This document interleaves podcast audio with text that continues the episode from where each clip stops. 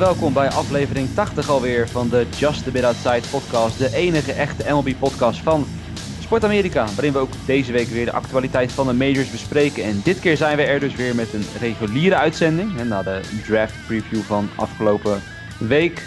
Uh, maar dit keer gaan we het weer ja, over de MLB hebben. En over de home runs uh, die er in grote getalen zijn gevallen. En we gaan nog wel aan het einde toch nog even een korte draft update geven. Want uh, Jasper die heeft de afgelopen dagen natuurlijk wel alles gelezen, gevolgd en is toch tot de conclusie gekomen dat er misschien toch wat dingen anders gaan verlopen dan hij eerst dacht. Vandaag ga ik, Justin Kevenaar, dit alles dus bespreken met dus inderdaad Jasper Roos. Hey. En ook met Mike van Dijk. Hoi. En dan gaan we meteen beginnen met het moment van de week. Jasper, wat was jouw moment van de week? Uh, dat is uh, college baseball gerelateerd. Ik weet dat dit een MLB-show is eigenlijk stiekem, maar ja, we proberen toch zoveel mogelijk uh, andere Amerikaanse voetbal... Op. ja, toch? Uh, baseball over de grens hebben we ook tenslotte, dus dat moet kunnen. Um, mijn moment van de week was Adley Rutschman. De mensen die de, de draft podcast hebben geluisterd weten dat uh, Rutschman voor mij eigenlijk de, ja, de nummer 1 overall pick is. Eigenlijk voor heel veel mensen de overall pick is. Die kreeg van de week de, de Barry Bonds treatment in uh, de belangrijke win-or-go-home wedstrijd van zijn Oregon State tegen Cincinnati. Want hij kreeg met de honken vol opzettelijk vier wijd. En dat is ja, natuurlijk iets wat we sinds Barry Bonds niet meer gezien hebben. Dat uh, heeft uh, Buck Showalter ooit gedaan tegen Barry Bonds. Uh, en nu werkte het ook weer, want hoewel er natuurlijk een punt binnenkwam... want Rushman kreeg die vier wijd met honkenvol, dus een puntje loopt binnen... heeft Cincinnati daarna wel de inning veilig af kunnen maken... en hebben ze Oregon State uit kunnen schakelen. Dus Rutschman is uitgeschakeld in de college playoffs. dus ja, interessant moment. Ja. Nee, inderdaad. Inderdaad, voor de mensen die het inderdaad nog niet hebben gehoord, uh, luister zeker even die MLB Draft podcast terug, waarin we het inderdaad best uitgebreid ook hebben over, over Rutschman en waarom hij uh, de grote favoriet is om number one te gaan in die draft. Dan Mike, wat was jouw moment van de week? Mijn moment van de week kwam, uh, kwam uit de wedstrijd van de Miami Marlins tegen de San Francisco Giants. En hij werd mogelijk getipt door een van de luisteraars. Uh, dus dank daarvoor. Ik maar zeggen, uh, jij hebt dan niet live die wedstrijd terug zitten kijken, Nee. ja. nou ja, in het, in het kader van de, de race to the bottom uh, was dit ja, een dat wel pot. zo. Dat wel. Maar het is, het is meer de, de Marlins pitching die ons, ons, ons blijft fascineren, toch? Ja, maar mij in ieder geval wel, ja. Het is dat ik in fantasy niet genoeg ruimte heb om ze allemaal te hebben. Maar uh, ik, uh, ik heb er wel zwak voor. Nou, Trevor Richards, misschien nog een, een potentiële speler voor je. Maar het was de wedstrijd tussen de Giants en de Marlins dus. En Trevor Richards, die gooit een bal. En hij, hij is zijn voeting even kwijt tijdens de, tijdens de delivery. En daardoor vliegt die bal, nou ja, echt mijlenhoog over de catcher heen. Gelukkig hing daar wel voldoende netting, want daar gaan we het later in deze aflevering ook nog over hebben.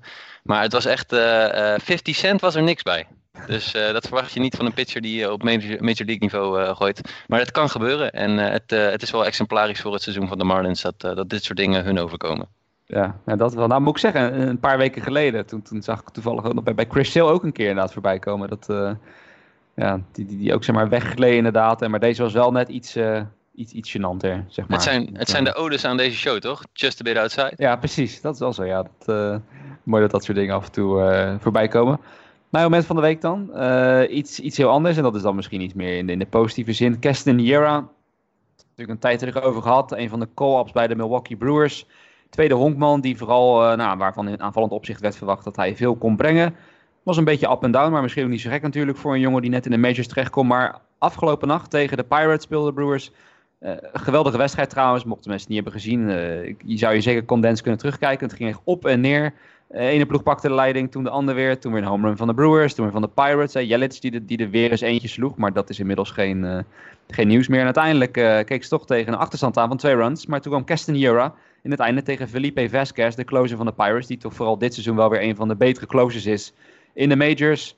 Maar Yura die sloeg de bal over de hekken met iemand op de honken. 10-10 gingen ze de verlenging in.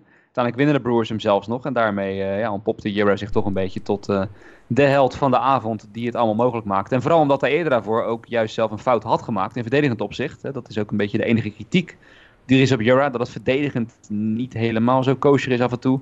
Uh, toen had hij juist toegelaten dat de Pirates wat runs konden, konden scoren.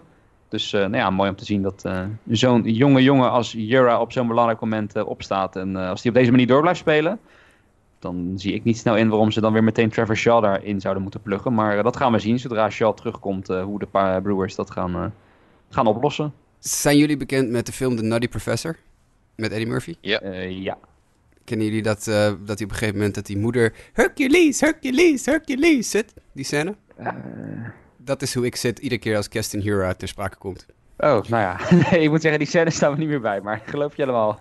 ik, ja, ik, god man, ik vind het zo'n geweldig honkballer. Geweldige ja. slagman. Ja. Dus ik, ik, ik, ik, lichtte helemaal op toen ik de naam Kestin Hura weer hoorde vallen net, uh, Justin. Dankjewel. Ja, nou ja, en gisteren, ja, je zou het voor eens even terug moeten kijken. Dat is echt een, een, ja, een, prachtige, een prachtige slag en een belangrijk moment dus voor de Brewers.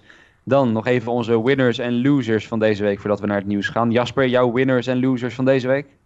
Ik heb een, uh, een dubbele winner die uit dezelfde wedstrijd komen, uit dezelfde situatie. Hmm. Dat is een heel uh, ja, ja een gekke het. manier om er uh, mee om te gaan. Maar mijn eerste winner van de week is umpire Mark Carlson. En dan mag het ook wel een keer, we zeiken wel eens op umpires en zo. Maar ik vind toch dat we ook wel een keer eventjes mensen die iets goeds doen... Um, ja, dat we daar ook eventjes wat aandacht aan mogen besteden. Mark Carlson die in de wedstrijd tussen de White Sox en de Royals in Chicago... Uh, een situatie oploste op een manier uh, waarvan ik denk dat hij heel veel problemen heeft voorkomen in de, in de toekomst. Dat was een situatie waar uh, in die wedstrijd, eerder in die wedstrijd, Reynaldo Lopez, de White Sox pitcher, een bal achter een Royals slagman, geloof ik, had langs gegooid. Nou, we weten natuurlijk allemaal nog het gedonder van eerder dit jaar tussen de Royals en Tim Anderson. Dit was verder overduidelijk. Lopez had totaal geen controle over zijn pitches. Alles vloog alle kanten op. nou, het, het, het sloeg helemaal nergens op. Heeft daar niks gedaan volgens Carlson. En twee innings later krijgt Tim Anderson een pitch van de Royals starter uh, op zijn hoofd gegooid. Uh, tegen zijn, uh, de klep van zijn helm aan.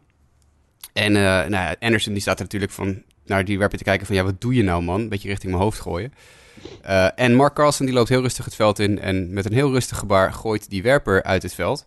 uit de wedstrijd. Nou, dat is natuurlijk op dat moment denk ik een verdedigen uh, keuze. Want ja, wat kan je doen in zo'n situatie? Je kan of waarschuwingen uitdelen, maar dan heb je dus geen mogelijkheid meer om uh, daadwerkelijk voor de White Sox om wraak te nemen. Uh, je kan iemand eruit gooien wat hij gedaan heeft, of je kan helemaal niets doen en dan ontploft het helemaal. Mm. Ik denk dat hij dit ook heel goed heeft opgelost. Dus hij is mijn eerste winner, want het is daarna ook helemaal geen, geen gedonder meer geweest, helemaal niets aan de hand. En in diezelfde wedstrijd slaat vervolgens diezelfde Tim Anderson de game-winning double, waardoor twee runs scoren en de White Sox de Royals sweepen. Dus in die één wedstrijd kwamen er twee winners uh, van mij naar voren. Ja, en dan de loser. Kyle Freeland van de Rockies. Mm. Pitcher Kyle Freeland. Ik vind hem echt uh, normaal gesproken hartstikke goed. En hij heeft, leek vorig jaar ook helemaal het Coors Field monster te hebben getemd. Ja. Alleen dit jaar is het zo verschrikkelijk slecht dat hij uh, teruggestuurd is naar AAA. En dat zie je natuurlijk nooit aankomen. Dit is een jongen waar de, Royals van of de, de Rockies van dachten... dit is ja, ons, een van onze building blocks voor de toekomst in onze rotation. Met Herman Marquez samen. Twee jongens die op Coors Field prima uit de voeten kunnen. Hier kunnen we, hier kunnen we iets mee doen. Nou ja, goed, als je dan uh, twee maanden in het seizoen je nummer twee starter, je supertalent alweer terug moet sturen naar AAA, omdat hij het gewoon helemaal niet heeft dit jaar. Ja, dat is, uh, dan ben je wel een beetje een uh, pijnlijke loser van de week. Ja. Blijft toch vaag. Ik bedoel, tuurlijk, het, het is dan Coors Field. Maar vorig jaar hadden we ook diezelfde situatie met John Gray weer. Die we toen na, na een geweldig seizoen, hè, ondanks dat toen in die wildcard game dat jaar fout ging twee jaar geleden. Dat iedereen ook dacht van nou, nu is John Gray echt klaar om de ace te zijn. En toen vorig jaar zo up en down. Ook in een triple E gestuurd tussendoor toen nog. Nu lijkt hij, zich dan wel weer een beetje te, te consolideren in die, in die rotation. Het is, het is niet zo goed als twee jaar geleden, maar wel goed genoeg. Achter Herman Marquez. Maar dat ook met Freeland dan weer. Toch, toch vaag. Ik bedoel, ja, Coors zal wel invloed hebben, maar uh, dat je dan vervolgens, want ook buiten Coors gaat het hem dus schijnbaar niet goed af. Ik bedoel, dat is natuurlijk dan, uh, dan wel een dingetje. Nou ja. Nee, hij is natuurlijk een uh, controle pitcher vooral. En die controle die is gewoon even heel erg, heel erg zoek. Dus hij moet zich zelf even opnieuw gaan uitvinden in AAA. Ja. Nou, toch een mooi bruggetje in ieder geval was met Mike zijn winnaar. Want er is toch ook wel iets positiefs te zeggen over de Rockies, toch Mike? Zeker. Van de laatste vier series hebben ze er vier gewonnen. En sterker nog, uh, sinds laatste zondag hebben ze niet meer verloren. En daarmee hebben ze gewonnen van de Orioles, een wedstrijd. De Diamondbacks gesweept in de divisie. En op dit moment uh, hebben ze twee keer gewonnen van de Toronto Blue Jays. En maken ze vanavond de kans om ook die te sweepen. En inmiddels zijn de Rockies toch alweer aan het bonken op de deur van de wildcard race. Ze staan nu tweede in de divisie. Met 30 gewonnen wedstrijden en 27 verloren. En daarmee staan ze een halve game achter uh, de leider op zich in de wildcard. En dat zijn de Chicago Cubs en de Atlanta Braves met 31 uh, overwinningen. Ja. Maar de Rockies zijn terug. Hè. We, het was natuurlijk een zwakke start en uh, daar hebben we het toen ook over gehad in de show. Maar inmiddels zijn ze helemaal terug. Ja. Hercules, Hercules, Hercules. nog een keer. Dit gewoon nog een keer. Ja, ja, je weet, ja, de Rockies, dat, zijn ook, ja, dat zijn mijn ride or die ieder jaar. Ja, dat is uh, dit jaar ook weer. Ik heb gezegd, nee, de Rockies gaan het halen. Zelfs na die moeilijke start zei ik nog, nee, dit kan niet anders. Dit gaat goed komen. Dit, uh, nou, wie weet toch, uh, toch, toch bijzonder inderdaad. Het was mij ook eerlijk gezegd een beetje ontgaan hoor. Maar je had heel stilletjes staan nu in, in, die divisie, wat je net zegt. Gewoon tweede. Uh, net een halve wedstrijd boven de Padres. En nou ja, ook twee wedstrijden voor op de Diamondbacks die dan juist weer beter begonnen. En nu weer een beetje weg lijken te zakken. Dan zie je toch dat ja, heel veel zaken zich toch weer een beetje beginnen te normaliseren. En een beetje zo lopen zoals we voorafgaand aan het seizoen hadden verwacht. Uh, tot slot, mijn winnaar en verliezer. Uh, want nu denken mensen, Mike, waarom heb jij geen loser? Maar uh, wij gaan het straks onze loser combineren, hè, Mike. Ja. Allereerst winnaar, ja, toch de New York Yankees. we hebben het natuurlijk ook al eerdere weken erover gehad dat ze in de divisie gewoon supergoed meedoen. Ergens ook niet verrassend, maar wel als je kijkt naar die waslijst aan blessures natuurlijk. En ook nu gewoon afgelopen week, laatste tien wedstrijden, 8 en 2 gegaan. En uh, daarin verhogen ze met name de druk, of vergroten ze met name de druk. Op de Boston Red Sox, die weer even terugleken, nu weer terugvallen. Inmiddels, uh, terwijl we dit opnemen, vier wedstrijden achter elkaar weer verloren, Red Sox.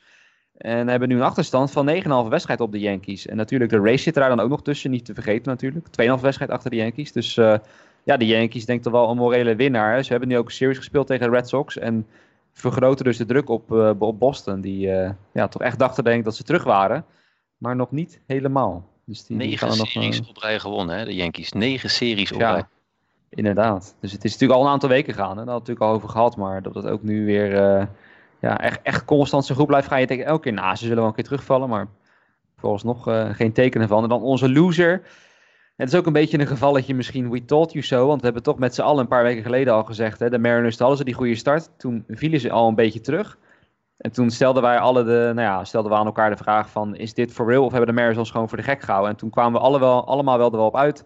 dat de Mariners ons gewoon voor de gek hielden. En kijk nu eens naar de divisie. Uh, aan het einde van de maand. En nou ja, ze staan onderaan 25 en 36. 15 wedstrijden achter op de Astros. Nou, dat is dan misschien niet zo'n schande. Maar ook de Texas Rangers, uh, die bijvoorbeeld dan tweede staan in de divisie, die lopen langzaam weg bij de Mariners. De Athletics, de Angels, allemaal lopen ze weg van die Mariners die laatste staan. En we gaan het er straks uh, ja, direct in het nieuws ook over hebben. Want het lijkt er ook op dat de Mariners nu wel echt bereid zullen zijn om, uh, om te gaan cellen. En dat is iets, Jasper. Nou ja, jij hebt vaak gezegd, Poe, dat doet niet aan cellen. Maar als je de geruchten mag geloven, lijkt hij nu toch wel al overstag te zijn gegaan. Nou ja, en cellen in zoverre, wat, wat kan die verkopen, weet je wel? Dat is dan de, weer een ander ding. De geruchten zijn dat er een, een lijstje is van vijf spelers die die uh, behoorlijk aan het shoppen is. Uh, Edwin Encarnacion, Ryan Healy, Dee Gordon, Mike Leake en Tim Beckham.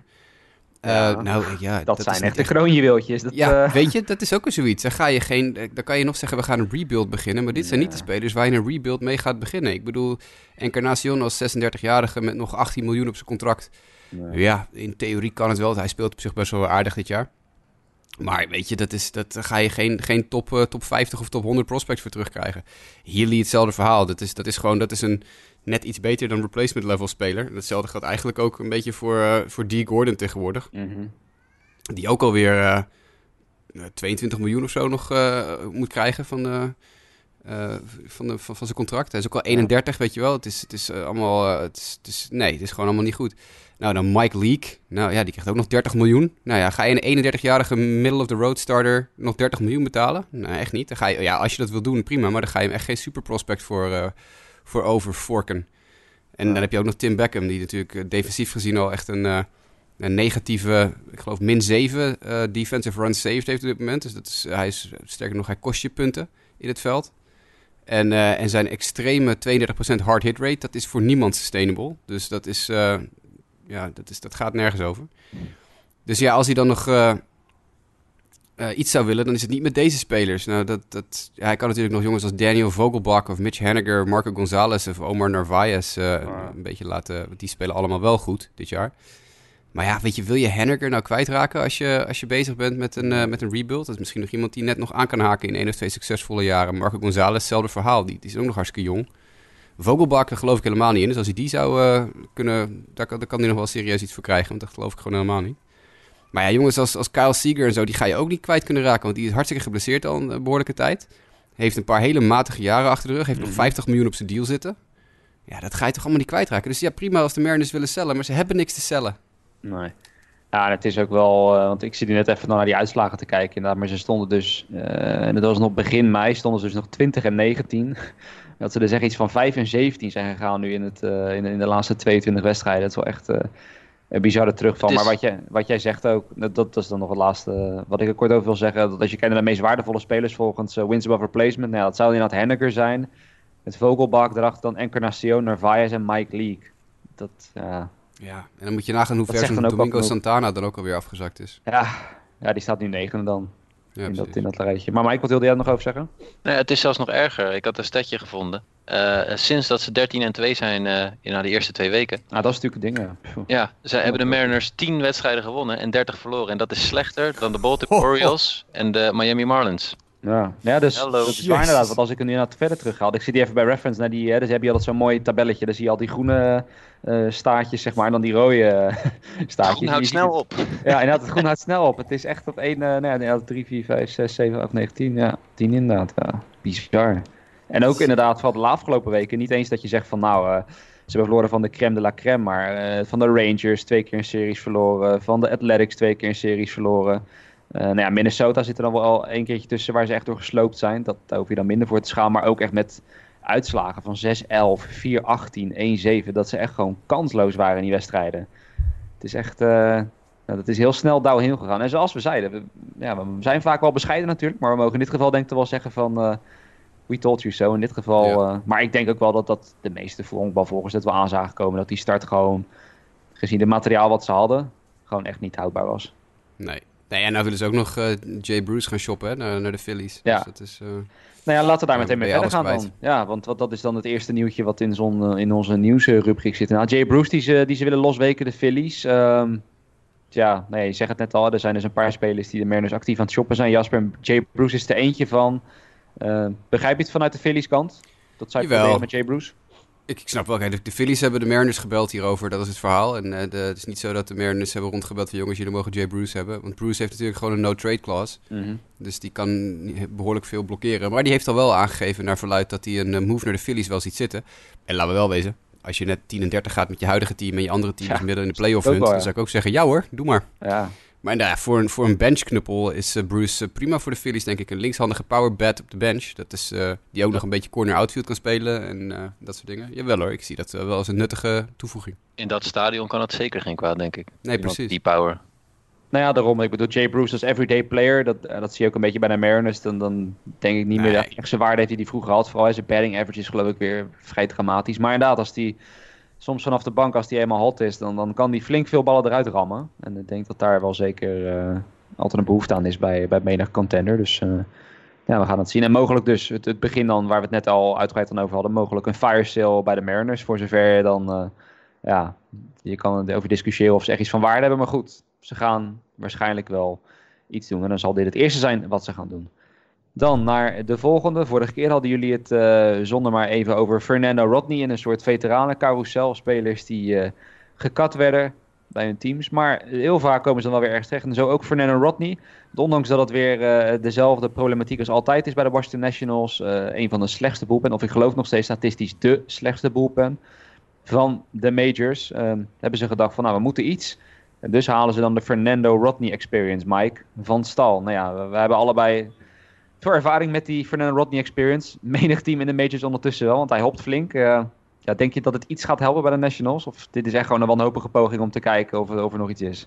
Ik wilde net zeggen, de paniek is toch wel vrij groot bij je team als je Fernando Rodney contracteert. Dat uh, durf ik gerust te stellen. Ik denk niet dat de, dat de Nationals uh, hier heel veel mee gaan opschieten. Maar goed, ik denk dat ze zoiets hebben van we kunnen wel versterking gebruiken in die bullpen. Uh, Rodney heeft momenten dat hij goed kan zijn. Laten we eens kijken of hij zo'n moment toevallig te pakken hebben. Maar uh, dit, dit kan ook een heel kort avontuur worden. Ja. Nou ja, het is dus wat ik net zei. We hebben bijna elk jaar hebben we het er weer over. Dat, dat de Nationals dit, uh, dit probleem hebben. Vorig jaar hadden ze het op zich wel wat beter op orde. Uh, dat was wat dat betreft een wel beter jaar. Ook dit seizoen, ik heb dan toevallig die statistieken hier voor me. Nou, Sean Doolittle is dan ondanks alles ERA van 3.52 wel gewoon 10 saves. Dat, ja, dat gaat nog. Hij is misschien niet zo dominant als dat ze zouden willen. Maar Maar als je daarachter kijkt, Matt Grace 7.23 ERA, Wander Swearo 6.85 ERA, Kyle Barraclaw 5.48, Tony Sip 5.73. Ja, en dan staan er onder nog een heel rijtje aan gasten die uh, inmiddels alweer eruit zijn of er kort in zijn geweest, die ook hoge ERA's hebben. Trevor Rosenthal hebben we is een paar weken geleden besproken toen hij op de injured list kwam. Heeft ook echt een dramatisch begin toen gehad ja, het is gewoon echt huilen met de pet op. En daarom, dat had ik er dan ook nog bij gezet, hebben ze ook uh, Johnny Venters en George Cantas, uh, twee andere ja, veteranen erbij gehaald. Die niet echt een goed begin van het seizoen hadden. Maar ja, het is inderdaad, uh, ik vind het alweer vrij bizar in ieder geval dat ze het zover hebben laten komen. Dat... Ik ook. Ik bedoel, als je de statistieken bekijkt, er is geen enkele reden dat hij dit seizoen op dit moment dat er verbetering aan zit te komen. als ik het even snel doorscan. Dus ja, we gaan, het, we gaan het zien wat, voor, wat de pitching coach van, van Washington voor magie op hem kan uitvoeren, zeg maar. Ja, ja, en het is ook zo zonde, want dan heb je wel Strasburg, Scherzer, Corbin, die alle drie gewoon hun ding doen omdat de rest gewoon echt brandhout is erachter. Dat het, dat het hier nou het gewoon kost. We hebben het er vaak over gehad. De Nationals stellen echt mega teleur. En voorlopig kunnen ze die comeback maar niet inzetten. Ja, met dit soort statistieken. Dan snap ik ook wel dat die comeback inderdaad niet, uh, niet echt loskomt. Dan een andere veteraan. Carlos Gonzalez hadden jullie het vorige keer ook over. Uh, was het ook de vraag van, nou, kan hij nog waardevol zijn? Nou ja, Jasper, blijkbaar denken de Chicago Cubs dat Carlos Gonzalez nog waardevol kan zijn voor hem. Nou, hij is in AAA gestald. Dus misschien hadden ze gewoon even iemand nodig uh, voor AAA. Dat zie je wel vaker, hè? Ik bedoel, uh, jongens als Alcides Escobar, nu Carlos Gonzalez... die gewoon AAA-vulling worden later in hun carrière. Dus het kan ook gewoon zijn dat ze dachten... nou, we hebben eventjes tijdelijk een veteraan nodig in, in de minors. Dat weet je niet. Ik zie hem niet naar de majors terugkomen voorlopig. Hmm. Als ik heel eerlijk ben, zeker niet met, met al die outfielders... En, en dat soort figuren die ze hebben rondlopen in Chicago. Ja. dus nee, ik zie dat niet als een, een heel serieuze move voor voor de lange termijn. Nee. En dan nog Cubs gerelateerd, wat ik dan toevallig laatst zelf voorbij zag komen bij de Athletic was het geloof ik. Kimbrel, ook al wekenlang over gehad natuurlijk. Daar worden de Cubs nou ook ineens aan gelinkt. Zie, zie je daar een match in? Denk je dat daar wel echt iets in zit? Ondanks dat Kimbrel inmiddels aan bijna elk team in de majors is gelinkt. Nou, dat voor je. Nee, nee, laat ik voorop zeggen, nee, ik zie er niet echt een match in. Maar laat me vooral voorop zeggen dat hoeveel content, hoeveel, hoeveel tijd en energie is er de laatste weken, zo niet maanden gestopt in Keikel en Kimbrel. Terwijl er helemaal niets gebeurt. Hoeveel, hoeveel op ESPN elke dag weer een nieuw Keikel of Kimbrough artikel.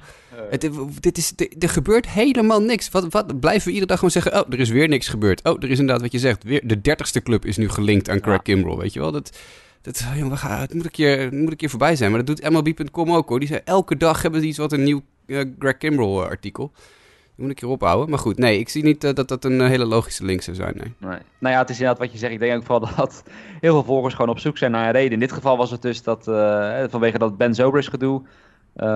met de scheiding van zijn vrouw, waardoor hij al een tijdje weg is bij het team. dat dat dus mogelijk financiële ruimte zou kunnen geven. Want als Zobrist nog langer wegblijft en misschien zelfs heel het seizoen niet meer terugkomt. Wat een beetje het midden is of dat ook echt uh, gaat gebeuren. Want volgens de Cubs kan nog best wel even duren. Dan zouden ze dus financiële ruimte hebben en daar zou dan Kimbrel in gepast kunnen worden. Maar het is dus inderdaad gewoon iets zoeken waar je dan volgens Kimbrel of Keikel aan kan linken van... oh, de Cubs hebben ineens wat geld over, oh, dan, uh, dan gaat het misschien gebeuren. Maar ja. Mag ik trouwens wel even zeggen dat ik die hele gedoe rond Zobrist echt een beetje kolderieke vormen begin aan te nemen hoor. Dat, is, uh, dat gaat helemaal nergens meer over. Uh, stel je voor, uh, weet ik veel, jij gaat morgen scheiden. Krijg je dan ook tien weken vrij van je baas? Het is wel, ja, het is wel, nee, toch? we hadden het natuurlijk vorige uur over. Een vrij unieke situatie dit. Dat, Ja, maar dat, kom op zeg, doe even normaal. Dat is ja, hartstikke lullig voor omdat hij gaat scheiden en zo. Maar kom op, even doorpakken. Je moet gewoon aan het werk. Je moet aan het werk. Je wordt dik en dik en dik betaald. En mensen die veel minder betaald krijgen dan hij, die moeten na een week ook weer gewoon aan het werk zijn hoor. Ja. Als ze al vrij krijgen. Want het is voor de rest ook gewoon een kwestie van... ja, moet je je vrije tijd maar oplossen. Ga maar aan het werk. Ja. En dat is dus bizarre. Dat, dat, dat de cup zelfs een beetje door laat schemeren... Dat het, dat het misschien wel echt een seizoen lang kan duren. Dat ik denk van nou... Het gaat echt nergens over. Maar goed. Het zal wel een complexe scheiding zijn, maar dat... Uh, nou. Ja, maar dan nog, weet je. Ik bedoel, er zijn zat complexe scheidingen in de wereld. Dat is... Uh, ja, ja, vooral in Amerika. Daar is wel ervaring mee, denk ik. Maar goed... Dan de, de, de, home runs. Ik had het in de introductie erover. Home runs gaan we het ook over hebben, Mike. Want ja, we hebben het ook daar al wekenlang over gehad. Hè. Die home runs blijven maar toenemen. En dat werd afgelopen maand nog maar weer eens duidelijk gemaakt met een uh, heldere statistieken. Zeker, ja. We hebben een record. Het meeste aantal home runs in één maand. 1135 home runs. En het vorige record stond op augustus 2017. Toen waren er 1119 home runs.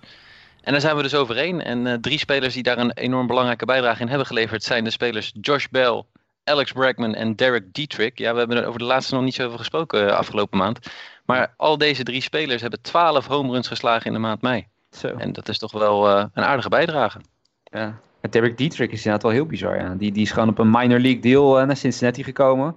Maar die, die heeft zich daar echt een beetje ontpopt als een, als een, als een cultheld daar echt. Hij heeft ook een beetje dat ik weet niet hoe je, hoe je dat moet omschrijven, maar hij heeft iets over zich heen of zo dat, er, dat zich er ook voor leent, uh, zeg maar. Een beetje die lange haren en die ketting. En, uh... Nou ja, sinds hij die ballen een beetje rustig na begint te staren iedere keer als hij eruit vliegt, gaat hij het steeds vaker doen. dat, dat valt wel op. ja, dus dat is wel uh, ja. ja. bijzonder. Het was wel mooi dat, dat Vladi Guerrero sloeg het record aan Diggelen eigenlijk. Die sloeg de 1120ste home run. En op dit moment zitten we op een pace van 1,34 home run per wedstrijd. En dat is meer dan in het seizoen 2017, toen was het 1,26. Vorig seizoen zat het op 1,15 per wedstrijd. Maar we zitten pas in mei, dus ik ben benieuwd waar we gaan eindigen. Ja, nou ja, shout-out naar de Minnesota Twins ook natuurlijk. Hè, die, uh, die, die, die, die, ook bijna een maandelijks record te pakken hadden. Hebben ze eigenlijk net niet gehaald. Geloof ik op, op twee, twee of drie home runs na. Maar ja, die, die, hebben, die hebben natuurlijk bij far de meeste geslagen dit seizoen. Maar het verbaast me vooral dat, uh, ik moet zeggen, in mijn fantasy baseball team, dat mijn pitchers er niet door zijn geraakt. Want je ziet het geloof ik, ik heb het bij, in vorige week ook bij mijn eigen pitchers dan wel eens gezien in fantasy baseball. Ik weet niet hoeveel luisteraars dat hebben. Dat ook daar de ERA's dan wel steeds verder omhoog kruipen inderdaad. Omdat steeds meer pitchers worden geraakt de home runs. Maar dat, uh, moet zeggen, dat viel bij mij en mij dan al mee. Dus dat, uh... Behalve bij Caleb Smith? nou, ja, Caleb Smith had ook wel minder maand trouwens hoor. Die had laatst echt uh, tegen de Nationals voor het eerst echt problemen. Dat, uh, dat deed me toch pijn. Je investeert toch in, in, de jongen, zowel in, in fancy baseball als een beetje emotionele, emotion, zo, emotionele investering. Ik ben meteen wel slag zoals je merkt. Maar ja, die had wat mindere start. Maar daar later meer over. Dan iets serieuzers. Um, waar we van de week ook een discussie over hadden in onze MLB-app. Want in Houston, eh, Jasper, daar was een nogal onfortuinlijk geval in verband met een faalbal die weer publiek inging. Weer eentje. Uh, Albert Almora van de Cubs die een uh, knijterharde line drive het publiek inslaat langs de netting heen die er al zit en in het gezicht van een meisje van een jaar of vier. Uh, dat, ja, goed, dat was natuurlijk heel schokkend om te zien. De beelden, dat is dan weer... Nou goed, daar ga ik zo meteen even over los. laten we eerst dit verhaal afmaken. Dat mm. meisje is afgevoerd naar het ziekenhuis. Allemaal lijkt voorlopig allemaal in orde te zijn. Maar dat heeft de discussie weer aangezwengeld over... Ja, moeten die netten niet gewoon doorgetrokken worden langs het publiek? Want ook al zitten ze al tot voorbij de dugout... die bal komt nog steeds met 110, 120, 130 mijl per uur op je af. Um, we, we, kunnen niet op tijd reageren. Dat, mensen zijn er over het algemeen niet op gebouwd om op tijd te kunnen reageren op dat soort dingen. Nou, dat, dat, lijkt erop dat iedereen het er eigenlijk wel mee eens is. Vooral spelers mm. zeggen, trek die netten gewoon alsjeblieft door. Dus, uh, ik geloof Jander Alonso zei, waarom zetten we niet gewoon desnoods plexiglazen platen neer, zoals ook bij ijshockey. Chris Bryant heeft dan gezegd, nee, trek gewoon, trek gewoon door. Wat is dit nou voor onzin? Als ik, als ik met mijn gezin naar het stadion wil, dan zet ik ze ook op een plek neer dat ze achter netten zitten. Want ik wil niet dat ze, dat ze in, de, ja, in de baan van het schot zitten, zeg maar. Mm -hmm. uh, dus de spelers zijn het eigenlijk allemaal roerend over eens uh, dat het gewoon een kwestie is van, nou jongens, kom op, hele kleine financiële investeringen klaar.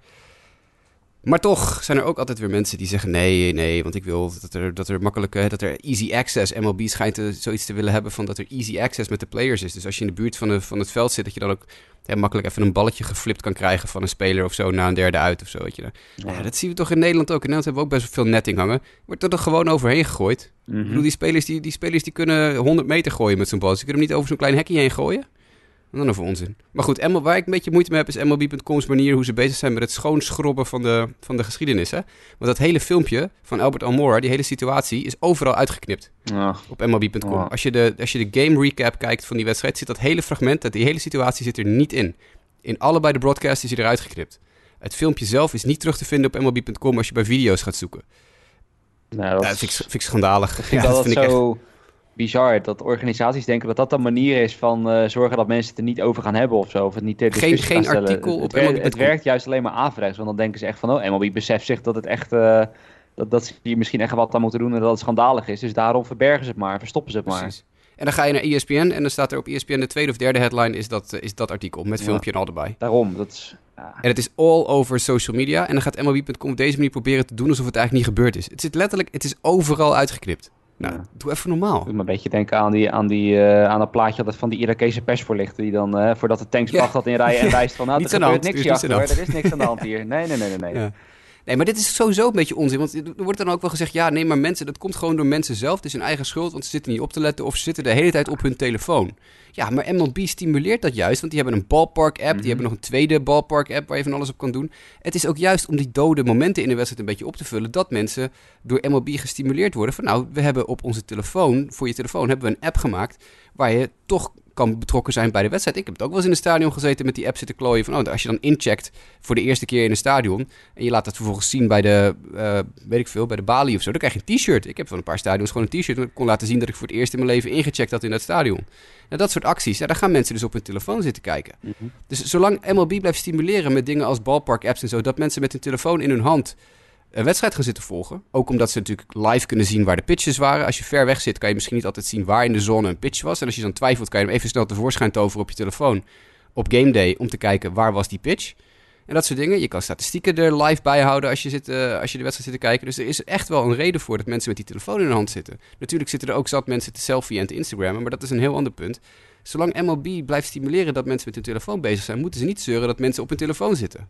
Ja, en, en daarnaast, ik bedoel, juist, juist de charme van het honkbal is er ook vaak. Ik bedoel, het, het, is niet alleen op telefoons, maar mensen zitten er ook af en toe een hapje te eten. Tuurlijk, ja, zitten te met mensen te converseren. Dus je hebt mensen die zitten de eigen scorekaarten in te vullen. Ja, of je gaat af en toe even de trap op, uh, of je rijdt even om iemand die achter je zit om even een babbeltje te maken. Dat... Precies. Er zijn zoveel dingen dat je even niet je aandacht. Dus dan moeten mensen echt constant. Dus negen ja, innings lang mogen ze niet met hun hoofd draaien of. Uh, of Tuurlijk, en de, honkbal is daar gewoon de sport niet voor. Moet je je voorstellen dat je drieënhalf uur lang alleen maar naar de wedstrijd moet zitten kijken. Dan word je toch helemaal gek. Ja, ik bedoel, ik vind honkbal een fantastische sport. Maar een van de leuke dingen is juist dat ik niet de hele tijd naar die wedstrijd hoef te kijken. Even wat eten halen, even een babbeltje, even gewoon met de genage praten. Dat hoort er allemaal bij. Nou, dan wordt het nog erger, want over een, jaar of uh, twee is in heel Amerika uh, real-time gokken toegestaan in dat soort stadions. Nou, dan gaat MLB natuurlijk ook weer een of andere super miljarden deal met een of ander goksyndicaat maken. Lijkt me wel, ja. Waardoor je natuurlijk ook kan real-time gaan gokken op pitches. Dat willen, daar willen ze naartoe. Dat je mini-bets kan plaatsen. Bijvoorbeeld van, oké, wat gebeurt er in deze, met deze slagman? Oké, wie is er nu aan slag? Vladimir Guerrero Jr. Oké, wat gaat hij slaan? Single, dubbel, triple of home run? Klik. Ik zeg dat hij een dubbel gaat slaan. En dan nou, kan je dus live gokken tijdens de wedstrijd. Dan krijg je nog veel meer dat mensen met die telefoon in de hand gaan zitten. Mhm. En dat willen ze dus ook stimuleren. Dus hou even op met je, met je rare excuses van ja, we gaan, we gaan die netten niet doortrekken, want interactie met de spelers, want mensen moeten maar gewoon opletten. Dat is niet, zolang je dit soort dingen doet, moet je dat gewoon niet roepen. Ja, bijzonder. bijzonder. Het, nou. het is toch ook geen reden waarom je uh, een, een wedstrijd minder zou gaan bezoeken? Ja, nee, natuurlijk niet. Er hangt een net voor mijn veiligheid. Ik ga en er zijn andere mensen die zeggen, ja, maar dat, dat belemmert mijn zicht. Jongens, ik heb zo vaak achter zo'n net gezeten. Dat na, na een halve inning kijk je er dwars doorheen, zie je het niet eens dat meer. is het ook inderdaad. En als je dan ergens dwars zit, dan moet, je, dan moet je maar lekker hoog zitten. Ja, dan zit je niet Ja, dan moet je naar het hoogje gaan zitten of in de bleachers gaan zitten of zo. Maar niet, niet op die plek, weet je. Hmm, ja, ik ben benieuwd of het uiteindelijk uh, tot een oplossing zal leiden. Dan, iets leuker nieuws. Of tenminste, leuke nieuws. Uh, nou, is toch wel leuk. De London Series volgend jaar is definitief bekend geworden welke matchup dat gaat worden. Uh, het gerucht ging natuurlijk al langer Cardinals tegen de Cubs, maar het is ook nu definitief uh, bekendgemaakt dat het inderdaad de St. Louis Cardinals tegen de Chicago Cubs volgend jaar wordt. En dit jaar natuurlijk de New York Yankees tegen de Boston Red Sox. En nou ja, Jasper, we hadden toch wel een kleine, leuke, korte mededeling toch voor de mensen? Nou ja, voor de mensen die niet in staat zijn geweest om kaarten te halen voor uh, de Londen-series, of die niet uh, zin hadden om er heel veel geld voor neer te leggen, want ze waren behoorlijk duur. Mm -hmm. uh, vonden wij allemaal ook wel. Ja. ik zou zeggen, volg Sport Amerika als je dat nog niet doet, want wij gaan er wel heen. En wij gaan in onze hoedanigheid als mediabedrijf, als perstoko, gaan wij, en met wij bedoel ik dan vooral jou Justin en, en Sander Grasman van de History Podcast en ik, wij gaan met z'n drieën naar Londen voor een weekend. En wij gaan uh, verslag doen van de Londen-series. En wij gaan, uh, ja, we hebben perspassen gekregen van MLB. Dus wij gaan op het veld en we gaan praten met spelers. En we gaan natuurlijk proberen om Didi en Bogaerts uh, voor de microfoon te krijgen. En we gaan sfeerreportages maken en noem maar op. Dus volg Sport Amerika als je niet naar de Londen-series kan. Want wij gaan achter de schermen heel veel content produceren. Zeker, zeker. Ik heb er zin in, nu al. ik ook wel, ja. Wij zijn al druk bezig om te plannen en zo met Sander. Dus uh, ja, het is heel te gek dat dat eindelijk gelukt is natuurlijk. Ik ben al jaren bezig met heen en weer mailen met allerlei MLB-persinstanties om uh, een keer ergens binnen te komen. En het is nog nooit gelukt. Maar nu, uh, de Londen-series heeft ons toegang gegeven tot het credentials portal van MLB.com. En nu kunnen we dus voor, voor wedstrijden en voor evenementen perskaarten aanvragen. En dat is ook nu, de eerste keer is dat gelijk gelukt. Dus. Nou, mooie dingen. Inderdaad, dus voor iedereen die dit hoort, houden het dus zeker in de gaten ja, en dan vooral eind deze maand. Twitter, Facebook. Uh, we moeten kijken of Neil weer even een keer het, uh, het Instagram-wachtwoord voor ons heeft. Want dat ben ik, uh, ben ik vergeten. Dan kunnen we de Instagram ook weer aanzw aanzwengelen. en dan gaan we op al die social media en natuurlijk op de site ook. We gaan, we gaan geschreven stukjes produceren. We gaan video, audio, noem maar op. Multimediaal, dus, zoals dat tegen. Multimediaal. Volg ons op alle sociale media kanalen. En dan wordt dat vast heel leuk. Precies, gaan we zien. Dan het laatste nieuwsdingetje. Uh, ja, ik wist niet precies wat er was gebeurd. Dan moet ik hem toch weer teruggeven. Jou en dat Jasper ging over Angel Pagan, gered van zee stond hier. Ik en Mike hadden allebei zoiets van, huh, wat? Maar dat was best Angel wel een bijzonder verhaal, toch? Ja, Angel Pagan die is gaan varen met een, uh, een uh, vriend van hem. Uh, ook een voormalig honkballer die dan in, vooral in Japan en ik geloof in de Virgin Islands heeft gehonkbald, stond er in dat artikel.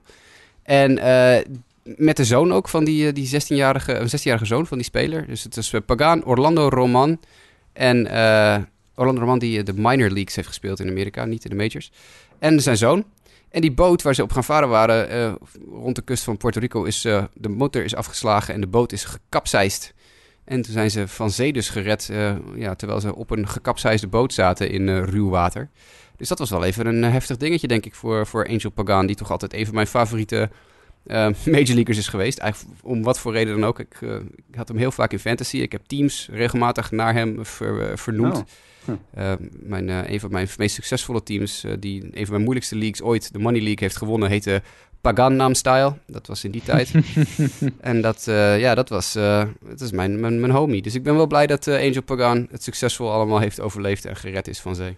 Ja, ja inmiddels alweer. Dat is dan trouwens ook zo'n speler. Ik zag die naam voorbij komen dat je denkt van, ah, die, is, die is ook alweer gestopt. Ja, de laatste wedstrijd in 2016 gespeeld voor de, voor de Giants. Hij heeft toen nog die goede jaren daar meegemaakt. En ik voel me wel, weet jij, het is een van je favoriete spelers. Weet je ook wat zijn bijnaam is? Uh, ik, heb het, ja, ik had er echt nooit van gehoord. Maar dat zal ik hem meteen geven. Crazy Horse. Volgens Baseball Crazy Reference. Horse. Nee, dat, dat, uh, dat uh, zegt me niks. hij staat wel op een van mijn favoriete honkbalfoto's aller tijden. Die heb ik toevallig vorige week weer getweet. Want het was de achtjarige verjaardag of zo. Of de zesjarige verjaardag van die foto. Hij staat op een geweldige honkbalfoto. Waarin hij na die, na die Inside the Park home run, mm geloof ik. Die walk-off Inside the Park home run die hij toen een keer sloeg voor de Giants. Ah, ja, ja dat, dat, uh, ja, goed. De mensen die het willen zien, moeten maar even een klein beetje terugscrollen op mijn Twitter. Want dat is echt het is een prachtige foto. Met, met een juichende Marco Scudero erop nog. En een juichende Andres Torres. En dan in het middelpunt is, uh, is Angel Pagan, die als een soort ja, monster uit de grond lijkt te komen. Het heeft net een headfirst gemaakt en hij is weer op weg omhoog. Nou, het is echt, ja, het is echt een fabelachtige sportfoto. Dus dat is nog een reden waarom ik Angel Pagan altijd een warm hart toe heb gedragen.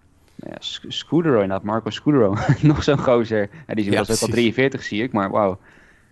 Waar gaat de tijd? Nou, bijzonder verhaal in ieder geval. En als we het dan over bijzondere verhalen hebben, dan gaan we naar het medisch blok van Mike. Want daar zitten normaal best wel serieuze verhalen tussen, maar ook wel één bijzonder verhaal, Mike. Want laten we dan maar beginnen met Carlos Correa, die een vrij aparte blessure heeft. Of tenminste, hij heeft een op aparte manier opgelopen. Ja, dat klopt helemaal. Hij heeft uh, thuis een uh, massage ondergaan. En heeft daarbij vervolgens een ribblessure opgelopen. Sterker, volgens mij heeft hij er zelfs één gebroken. en uh, dat, dat moet er dus uh, stevig aan toegegaan zijn, uh, die massage.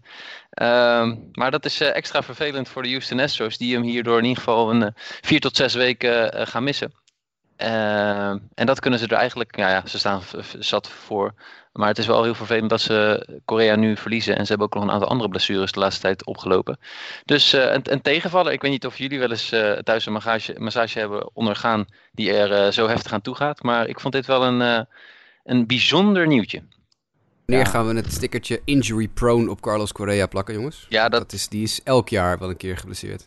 Dat wel, ja. ja, en, en, en helemaal als je, hem hierdoor op, als je het hierdoor oploopt, zeg maar. Ja, wat, wat, dat zie ik ook inderdaad hier toevallig in een stukje van CBS dat er ook staat van nou, hoe, sterk moet die masseur of masseuse al zijn geweest. Want Correa is toch een flink grote, grote dude. Nou, dan uh, moet er wel een grote masseur zijn geweest wil die een uh, rib hebben gebroken. Of is de tafel dan gebroken of zo? Ja. Ik heb nog een betere vraag. Is het verhaal überhaupt waar? Ja, maar dan zou je toch wel iets, iets geloofwaardigers ja, verzinnen, toch lijkt me? Dat, ja, dat je gewoon zegt van, nou, ik, uh, ik ben van de trap afgedonderd uh, of zo. Ja, ja, je, ja, je zou zeggen van wel, ja. Maar de, de GM zei in ieder geval, weet je, het is niet gek dat een speler naar huis gaat en daar nog uh, wat extra zorg voor zichzelf regelt. Zorg voor zichzelf. Ja. wat het dan specifiek is. Maar nee, ja, je, kan, je kan dit op een andere manier oplopen, maar zo kan het dus blijkbaar ook. En we hopen in ieder geval een voorspoedig herstel voor Carlos Correa. Ja, ja, zitten denken, heeft hij dan zo'n grote, uh, zijn grote vriendin? Uh, nee, Zeker dat niet. Zeker niet. Nee, Miss, Miss, Miss Texas USA, die is vrij, uh, ja, precies, ja. vrij klein. Lijkt me niet dat Miss Texas USA hem in... dat, denk ik, dat denk ik ook niet. Maar hij gaat denk ik wel de All-Star Game nu missen. Maar ik weet niet of dat heel erg is. Maar uh, de All-Star Game voting is wel weer gestart. Een klein tussennieuwtje. Mm -hmm. uh, nu met een nieuwe opzet. Dus je kan nu gaan stemmen op wie jij vindt dat in de All-Star Game terechtkomt.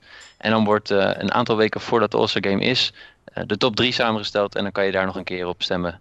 Ehm, dus ik weet niet of jullie al je ballot hebben ingevuld. Dat gaan we misschien ja. binnenkort weer doen in nee, de aflevering ook. Oh. Ja, ik heb er van de week heb ik er eentje ingevuld, ja. is best moeilijk hoor. Er zitten best een paar hele moeilijke keuzes bij. Derek Dietrich. Nee. Nou, misschien, nee. misschien, een goede volgende week inderdaad om het dan... Uh, ja, dat is goed. Er zitten best een paar tricky keuzes in hoor. Dat je denkt, sommige posities is heel makkelijk invullen. Maar soms dan zit je echt van, oh shit, ik heb echt zeven spelers die ik hier wel uh, in wil stemmen, zeg maar. maar ja. ja, dat is tricky. We continue, toch? Yes. Ja, zeker weten. Luke Weaver hebben we het begin van de week over gehad in de vorige podcast. Um, en die heeft ook een beetje een apart iets, want hij heeft een mild, een milde pronator strain en een milde UCL sprain. Uh, oftewel, hij heeft zijn UCL niet gescheurd. En uh, ook na een second opinion is daar uitgekomen als behandelplan. We gaan gewoon rustig aan rehabben. En daarmee is er niet echt een timetable voor zijn return. Doorgaans zegt Jasper dan, ja, dat is uitstel van Tommy John surgery. Uh, we moeten gaan zien hoe dit gaat lopen. Het is in ieder geval voor de Diamondbacks erg jammer dat deze speler uh, geblesseerd is geraakt. Want het was wel een, een van de betere, zo niet de beste pitcher na Zach Greinke op dit moment. Mm -hmm. um, ja. Dus nou, geval... uh, ja, nou, wat ik wilde zeggen, inderdaad, had best wel een, een leuke comeback jaar, toch? Want vorig jaar weet ik uit eigen ervaring, wederom fancy team related, dat hij een wat teleurstellend jaar had. Was er een beetje teruggevallen. Maar toch wel leuk dat ze uit die Goldsmith deal, dat hij daarna het zo goed, zo goed heeft gedaan. Ja. Ja, weet je, weet je, dit is onze vriend de Pronator Strain weer. Die hebben we vaker gehad in de show. We hebben, geloof ik, uh, was het uh, Wade Miley of Matt LeBlanc of zo, vorig jaar, die uh, in, in mei uitviel. Dit zijn echt serieuze tricky blessures hoor. En er was een werper, en deze blessure deed gelijk toen Mike het ook voorlas net, meteen bedenken aan een andere werper, Adrian Sampson. Dat is in 2016. ook een, een Mariners werper die een heel vergelijkbare blessure had. Dus ook weer zijn blessure rondom de pronator. Want je zei, wel, Mike, het was een pronator strain en nog iets? UCL. UCL. Nou, dat is, UCL is, is een ligament, dat is een, dat is een, uh, een band. Maar die is dus niet dus, gescheurd? Nee, die is dus niet gescheurd. Dat was bij Samson ook niet. Uh, maar die heeft uiteindelijk wel door een uh, grade 3 sprain aan zijn pronator en bij zijn flexor in de buurt. Die zitten allebei daar in de buurt. Dat, dat is precies wat, wat Weaver heeft, heeft hij uiteindelijk wel een blessure ondergaan en de rest van het jaar gewoon gemist. gemist. Dus weet je, dit is, die operatie komt er wel hoor. ja. ja. ik zit er aan te kijken inderdaad. Samson die heeft toen 2016 is hij al na, hij heeft één start gemaakt, toen is hij er al uitge, uitgegooid. Dus waarschijnlijk toen met een blessure. En toen heeft hij heel 2017 niet gespeeld. 2018 weer teruggekeerd, uh, toen bij Texas dan. Sindsdien speelt hij weer, maar inderdaad uh, denk ik ruim anderhalf jaar er toen uitgelegen. Ik, uh, ik vrees het ergste. Hmm. Sorry, Mike. Ja, nee, ik, ik, ik, ik, vind het jammer. Ik had hem namelijk in allemaal fantasy teams. en het was ook echt wel een keeper met uh, welke ronde ik hem op dit moment had gedraft. Maar goed, we gaan door. Um, Scooter Jeanette, die is op de weg terug. die heeft in maart, eind maart geblesseerd geraakt aan zijn rechter lies. Daarvan was toen de verwachting dat het zo'n week of twaalf ging duren. Inmiddels zijn er zo'n week of twaalf voorbij. over twee of drie weken kan hij gaan beginnen met een rehab assignment. Tot die tijd zal Derek Dietrich zijn plaats in moeten nemen. En dat gaat tot nu toe vrij behoorlijk, zoals jullie net ook hebben uh, gehoord. Uh, maar in ieder geval positief dat Scooter Jeanette weer terugkomt uh, voor de Cincinnati Reds, bijna.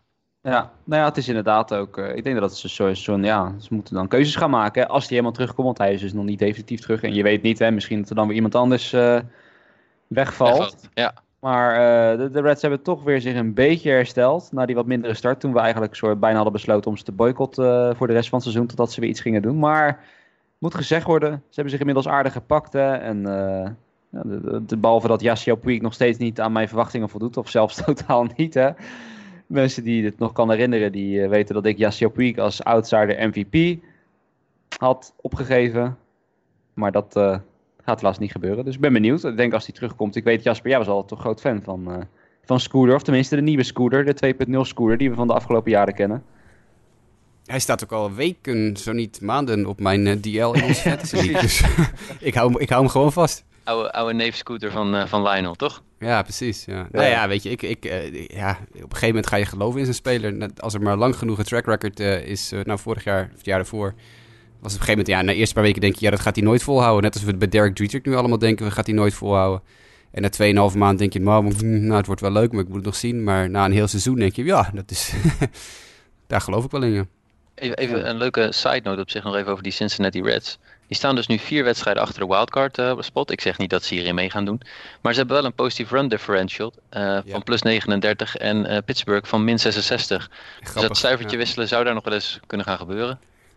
Ik was toevallig luisterde ik de Ringer MLB show. Toen zeiden ze precies hetzelfde eerder deze week inderdaad. Dat het heel bizar is dat die twee eigenlijk gewoon moeten omgekeerd staan in de, in de, in de standings. Want eigenlijk is gewoon die, die hele truc die Pittsburgh aan het uitvoeren is, die gaat instorten op een gegeven moment. Nou, ja. Nou ja, het, het, het, mooie is ook, als je kijkt naar de, de Pythagorean win-loss record van de Reds, zouden ze 33 en 25 moeten staan. Division leaders. Ja, dat is wel echt een extreem verschil met de 27 en 31 die ze nu staan. Je ziet wel eens twee of drie wins verschil, maar dit is wel een heel extreem verschil. Maar, maar zijn, zijn, zijn de Reds legit contenders in deze divisie als je, dat, als je daarvan uitgaat? Mm, ze kunnen wel een gevaarlijke outsider zijn. Een beetje à la die, die Pirates teams die toen in de jaren vaak een beetje er tegenaan schurkten. En dan met een wildcard vandoor gingen. En dan wel net niet, net wel de playoffs haalden. Daar, daar geloof ik op zich wel in. En dat komt vooral omdat die pitching staff gewoon best wel capabel is. Voor het eerst in de jaren. En, dat er gewoon aanvallend genoeg is om op terug te vallen. Moet ik alleen wel zeggen dat ze qua blessures geloof ik wel heel veel geluk verder hebben. Buiten Jeanette om dan. Dat er vrij weinig jongens wegvallen overal. Of in ieder geval belangrijke jongens wegvallen. Want dat is natuurlijk allemaal de vraag. Als er één of twee belangrijke namen wegvallen, nemen Senzel, Winker, Suarez, uh, iets in die richting, Voddo.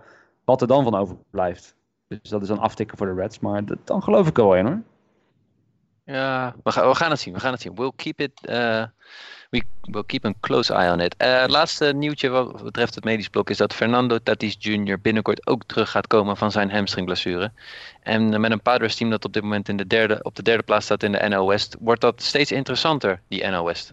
Ja, nou, we hebben ook zeker nodig. Ja. En, uh, sowieso denk ik dat het voor ook objectieve honkballiefhebbers alleen maar mooi is als uh, Fernando Tatis Jr. terug is in de Die wel natuurlijk een enorme klap heeft opgelopen in zijn Rookie of the Year campagne. Hè? Want eigenlijk wel, staat hij daar nu echt niet, niet eens in de conversatie is hij op dit moment. Mm -hmm.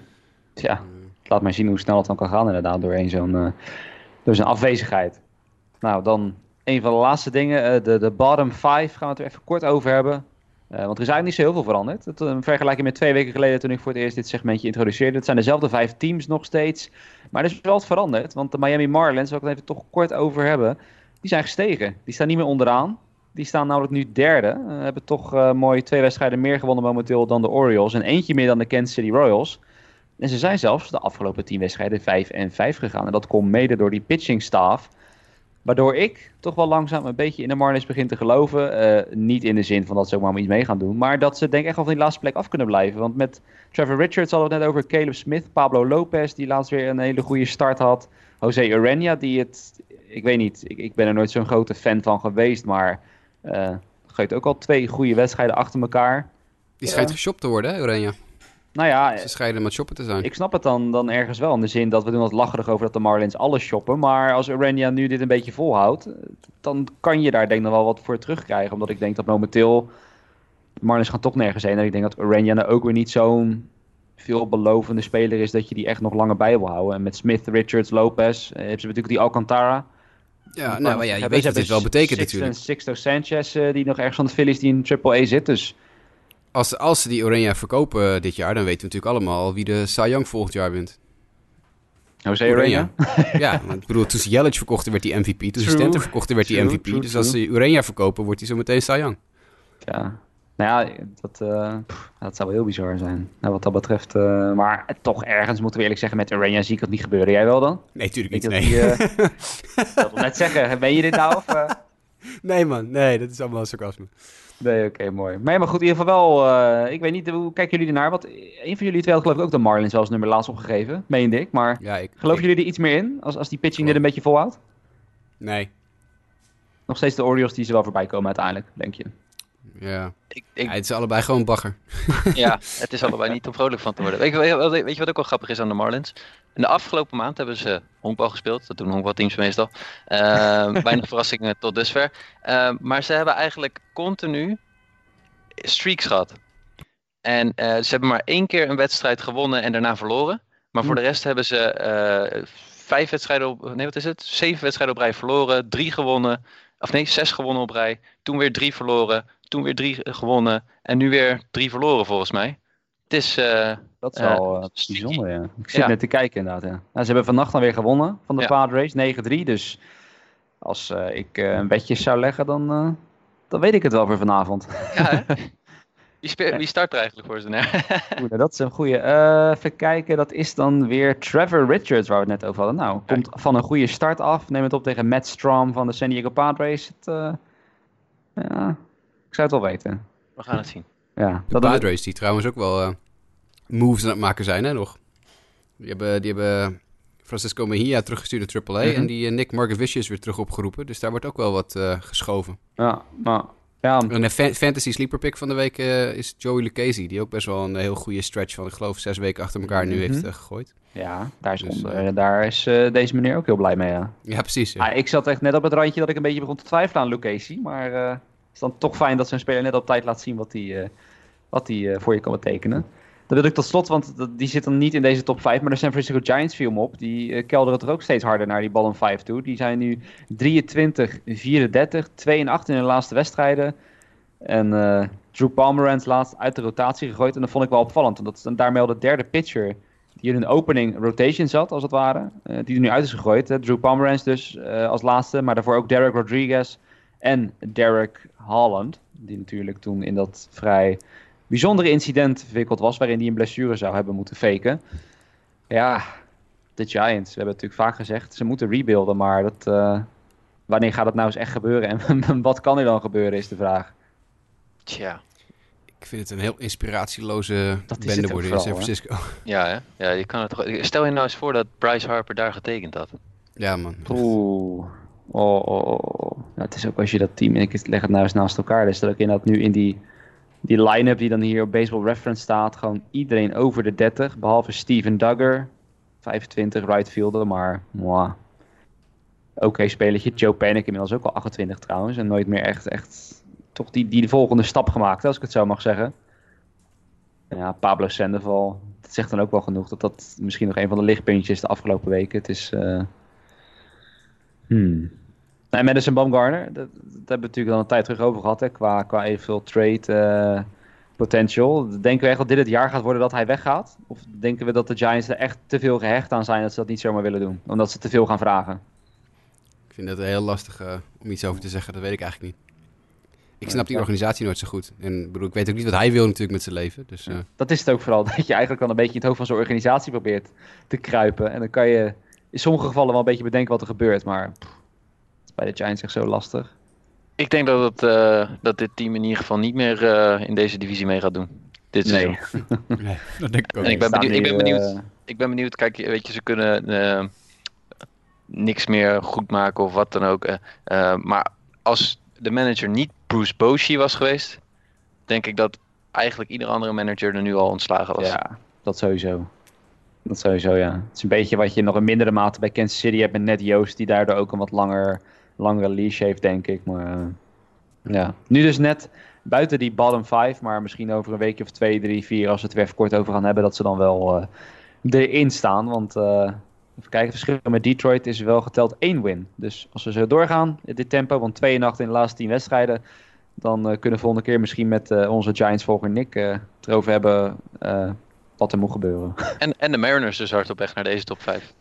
Dat ook ja, sneaky. Ja, en dat is misschien nog veel knapper, waar we het net over hadden gezien. Het feit dat zij gewoon met 13 wins eh, zijn begonnen uit hun eerste, dat is het, 16, 17 wedstrijden. Ja. Maar goed, dan tot slot. Jasper hebben natuurlijk van de week een MLB draft preview opgenomen. De draft zelf, eh, die gaat morgen beginnen, als ik het nou goed zeg. Maandag ja, uh, begint hij, dus morgen dan. Het moment dat we de opnemen is zondag.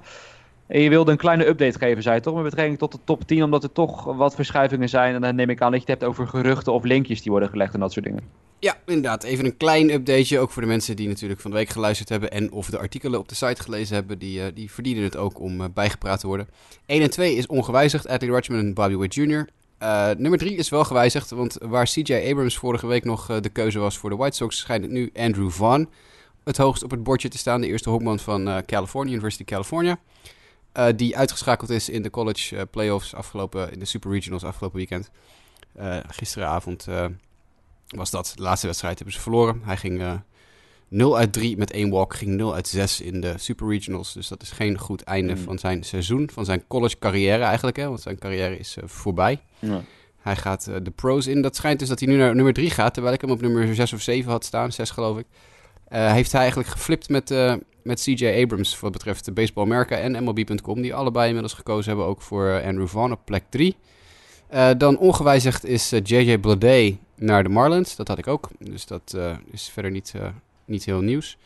Riley Green naar de Tigers had ik ook. Dan dus CJ Abrams naar de Padres. Dus eigenlijk zijn de Padres picks en de White Sox pick omgeruild wat, wat betreft mijn vorige lijstje. Mhm. Ik had Abrams op 3 en Vaughn op 6. En nu is dat dus omgekeerd. Dus uh, Vaughn op 3 en Abrams op 6. Lodolo nog steeds aan alle kanten aan de Reds gekoppeld. Dan het grootste gat zit er eigenlijk op plek 8 tussen uh, Baseball America en, en MLB.com. Die toch over het algemeen het best ingevoerd zijn met z'n tweeën. Dat is dat Baseball America, net als ik, Brad Beatty, de slagman, naar de Rangers stuurt. Terwijl MLB.com, Jim Carroll, die pas uh, Callis, sorry, Jim Callis. Die pas naar uh, de plek. Scrollen, scrollen, scrollen, scrollen. Zover moet ik door. 26. Oh. Dus daar zit een verschil tussen 8 en 26 in. Ik geloof nog steeds in Brad Beatty. Dan kiezen voor de Braves volgens Baseball America voor Alec Manoa, de pitcher. Terwijl uh, MLB.com nog steeds hetzelfde denkt als ik. Namelijk dat ze voor uh, een, uh, een outfielder gaan. bijvoorbeeld Hunter Bishop. Maar -hmm. Hunter Bishop is in de mock draft van MLB.com al van het bord af. Hunter Bishop gaat naar de Giants volgens Baseball America. En uh, Jackson Rutledge gaat naar de Giants volgens MLB.com. En dan is er nog één opvallende stijger. En dat is Greg Jones van UNC Wilmington. Die op plek 14 volgens Baseball America nu naar um, de Phillies zou gaan. En dat is de, met afstand de grootste stijger. Voor de rest is er niet heel veel gewijzigd. Ik kon net zeggen, twee... want Greg Jones, die hebben we toch niet genoemd vorige keer? Of we hebben hem wel genoemd, maar heel laat. Ja, ik weet even precies. niet meer uit mijn hoofd in welke, op welke plek ik hem had staan. Ik heb mijn artikel ook niet voor, maar ik had hem ook heel laat. Ergens in de, ergens in het einde van de eerste ronde.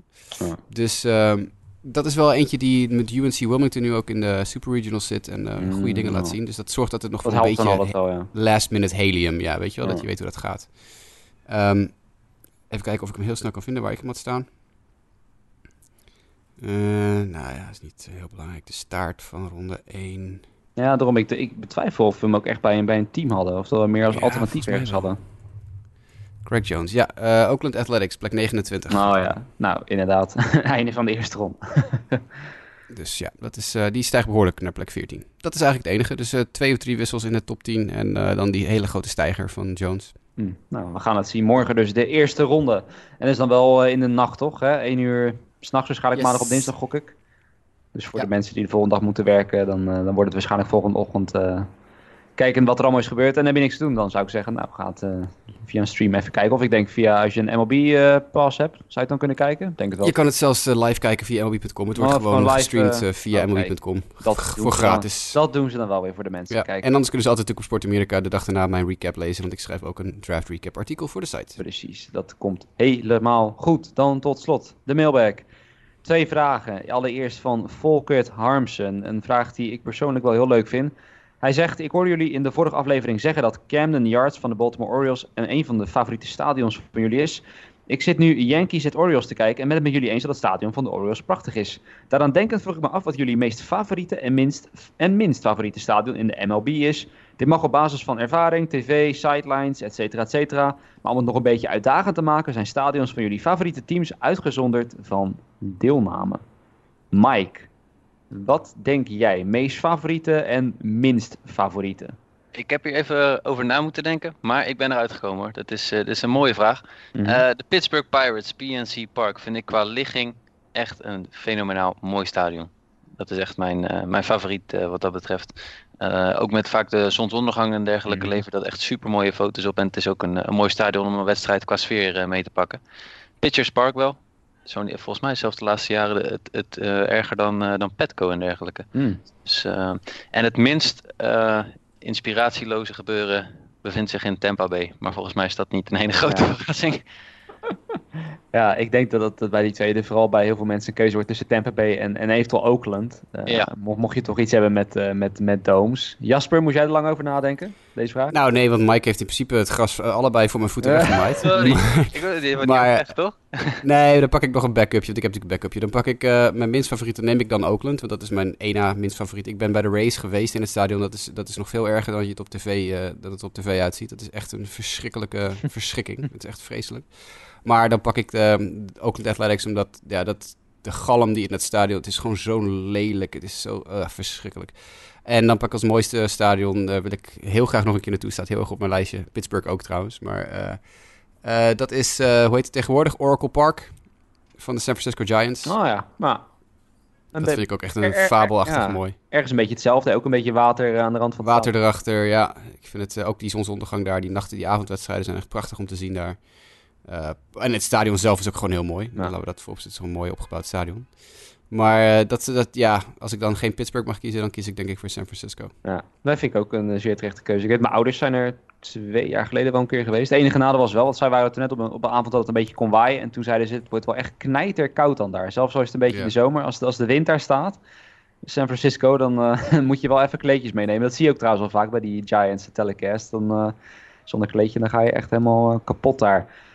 Nou, ik ben als laatste, en dan kan ik natuurlijk ook weer zeggen, het gas is voor mijn voeten weggemaaid. Want Pittsburgh was inderdaad wel mijn eerste keuze. En Tampa Bay ook inderdaad dan mijn keuze, minst favoriete. Maar laat ik dan ook nog een alternatief inderdaad geven naast Pittsburgh. Um, en dan noem ik San Diego. Nou, die staat ook op mijn lijstje. Ja, dat vind ik toch ook wel. Als ik naar inderdaad dan puur die uitzendingen kijk, dan komt dat wel op maar over mijn stadion. Hè? Dat, dat, dat gebouw daar links, ja, die, ja, die, die, grasveldjes erachter. Uh, ook gewoon hoe het zeg maar, een beetje op de concourses eruit ziet. Dat, ja, dat, dat, trekt me altijd wel. Dat ik wel zoiets heb van, nou, als ik ooit een keer daar ben, dan wil ik daar wel echt graag naar een, uh, naar een wedstrijd toe. En dan nog minst mooi, ik, ik denk dat je gewoon objectief niet iets anders dan Tampa Bay of uh, kan kiezen. En dan eventueel Oakland, omdat het dan gewoon oude zooi is. Uh, want wat, misschien is dat dan nog wel even een goede waar we allemaal over na kunnen denken. Stel dat Tampa Bay en Oakland, omdat dat echt gewoon oude en lelijke stadions zijn, dat die niet mee zouden doen. Wat, wat zou dan de meest aantrekkelijke zijn, denken jullie? Als je die twee echt weg zou vegen. Echt moeilijk. Precies, want dat is het ding. Hè? Dat zijn echt gewoon twee dat... Uh, ja, ze hebben allemaal eigenlijk toch wel... Dat is ook het nadeel van Tampa Bay en, uh, uh, en Oakland. Die hebben niks wat ze onderscheidt van andere stadions, weet je wel?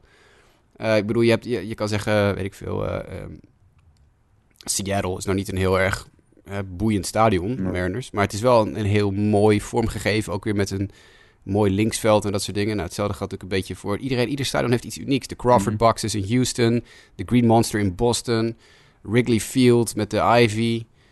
Um, jeetje, dat is echt moeilijk, man. Ik zou dan haast nog zeggen, ik zit dan een beetje naar de AL Central te kijken.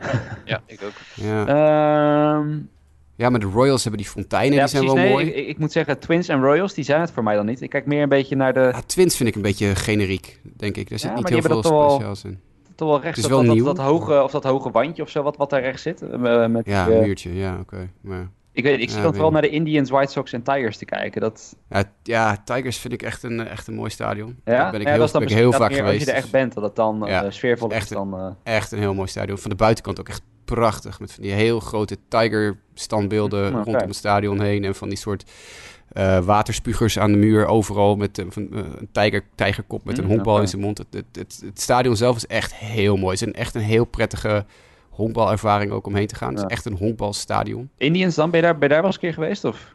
Heb ik alleen geweest toen het dicht was. Mm. Vind ik inderdaad ook een beetje inspiratieloos bende. Ja, terwijl het vrij, vrij nieuw is, toch? Maar progressive Ja, maar het is op zich het is, het is een beetje hetzelfde verhaal. Het heeft niks nou ja, dat, echt dat is het vooral, ja. Dat, daar zit ik inderdaad een beetje aan te denken. Dat elk staan heeft of een mooie fontein, of wat je zegt, die zo'n Crawford box, of...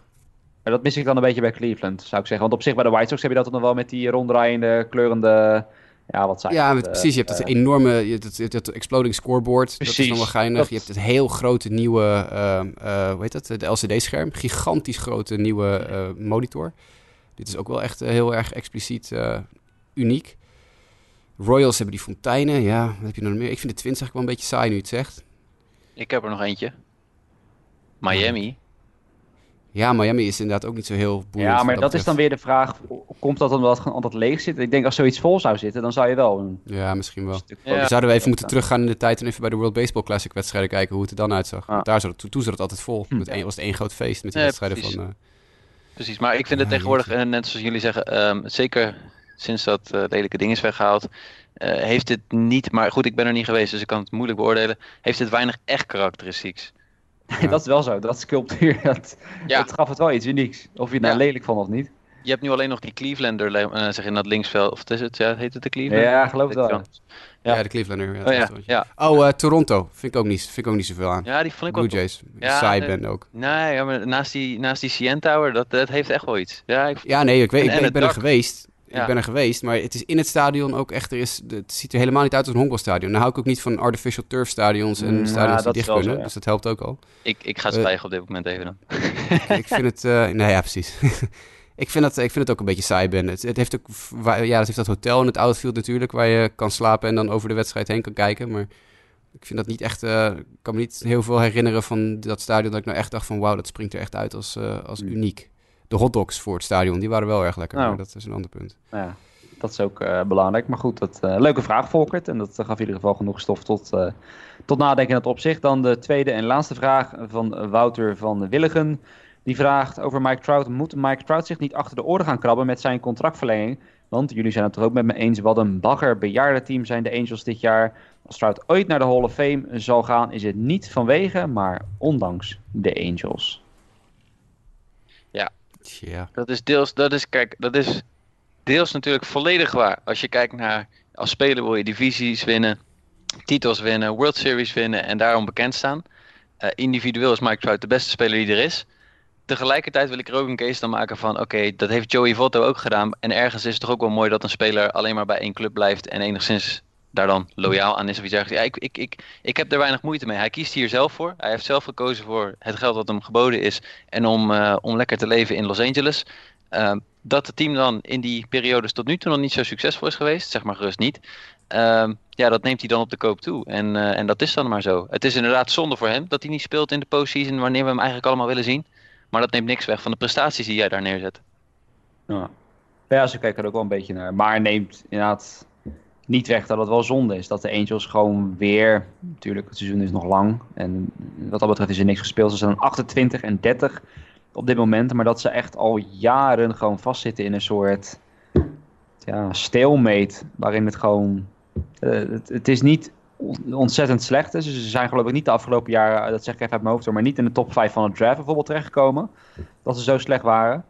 Maar ja, ook nooit goed genoeg om echt mee te doen om die, om die wildcards. Dat is vaak een beetje de, de, de, slechtste positie waar je in kan zitten. Maar aan de andere kant, inderdaad, het valt te prijzen dat dat Trout daar wel graag lang wil blijven. Dat ben ik ja, nou, op zich is dat natuurlijk ook wel waar. En op zich is het ook wel waar dat hij natuurlijk niet bepaald het beste uh, team om zich heen heeft. Maar ik denk niet dat hij zich heel druk om maakt. Maar het bejaardenteam, ik heb even zitten tellen, dat valt op zich eigenlijk stiekem best mee.